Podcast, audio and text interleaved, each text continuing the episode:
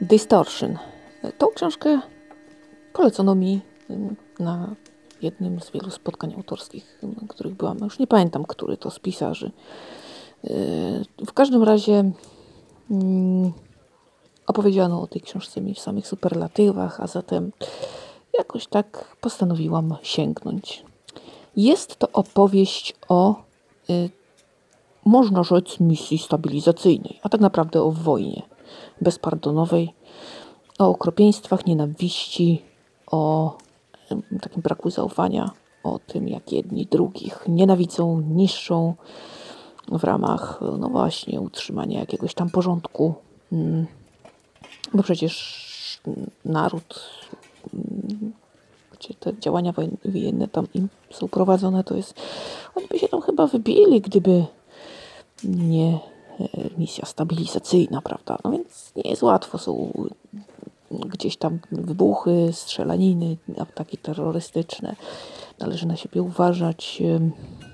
Te wszystkie e, misje i te wszystkie akcje, w których oni biorą udział, no to są bardzo takie restrykcyjne. Tam no, jeden na drugiego musi uważać i naprawdę giną ludzie. No i no, opowieść o wojnie. Ale nie tylko, y, bo tam mm, wchodzą też w grę takie wątki fantastyczne. Dzieją się jakieś takie rzeczy, że z ludzi y, tworzą się takie tacy żywi umarli. W sumie nie wiadomo, dlaczego tak się dzieje, nikt nic nie wie. Tak naprawdę mm, wywiad może i coś wie, y, ale zamiatają kwestie pod dywan, a no nie jest lekko. Główny bohater y, zgłosił się do tej misji na ochotnika, no, ponieważ rodzina mu się posypała, w sumie według relacji z jego winy. No i nie ma ani kontaktu z żoną, ani z synem. On do niego pisze, do tego małego listy. Mm.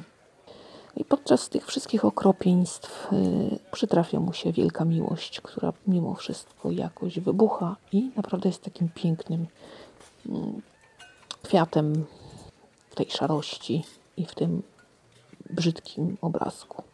Y, ale w związku z tym, że lecząc bohatera z depresji tam zastosowano taką technologię, no to on właśnie mm, y, dostępuje kontaktu z takim tworem.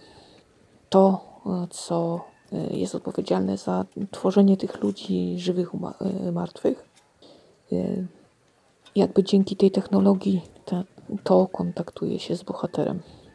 No jest cała afera, bo wiadomo, próbuje tam ostrzegać, on próbuje gdzieś tam ten wywiad też za bardzo nie chce ujawniać swoich tam wiadomości. Te, te, te kwestie zamiata się trochę pod dywan, no bo, bo jakby to wyszło, no to ciężka sprawa. I trafiają y, z tym Plutonem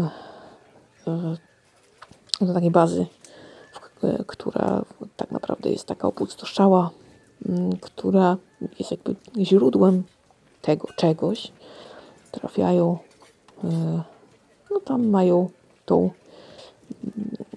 gdzieś tam jakieś swoje zadania wykonywać. Okazuje się, że mm, to ta siła, to coś właśnie powoduje, że bohater z całym tam, z całą resztą załogi tam trafia, mm, ponieważ to coś ma swój cel. I bohater jest jedyną osobą, która jest w stanie jakoś tam przekazać reszcie y, to, co w twór ma do powiedzenia. No i nie jest dobrze. Nie jest dobrze, ponieważ y, to stawia y, ludzi przed decyzją, trudną decyzją, taką, której nikt z nas nie chciałby podejmować. Dokonują wyboru, a czy dobrze? No na pewno trudnego wyboru. Yy, i cała opowieść o tym, jak można powoli zatracić wrażliwość, powoli zatracić człowieczeństwo. Jest naprawdę niesamowita. I faktycznie książka jest bardzo dobra. Bardzo, dobre, bardzo dobrze oddane realia wojenne. Yy, bardzo dobrze, myślę, opowiedziana historia adaptacji do trudnych warunków. E, Bo przecież w takich warunkach trzeba jakoś żyć, no więc z tą wrażliwością no też jakoś trzeba dojść do ładu. Nie może być zbyt dużo. Poza tym strach i stres i ciągłe poczucie zagrożenia to też jakoś znieczula. A mimo wszystko też opowiada yy, ta książka o takiej przyjaźni yy, męskiej, o tym, że pomimo tego wszystkiego może też przytrafić się piękne uczucie. Jest to takim jasnym punktem na tkaninie takiej czarnej. No myślę, że myślę, że y, no naprawdę słusznie ta książka została mi polecona. Jak to się skończyło, no to już musicie doczytać i tak wam dużo opowiedziałam. E, Ale sens cały e, tej książki no nie zdradziłam. Udało mi się. E, Staram się bardzo nie spoilerować. Mam nadzieję, że mi się udało.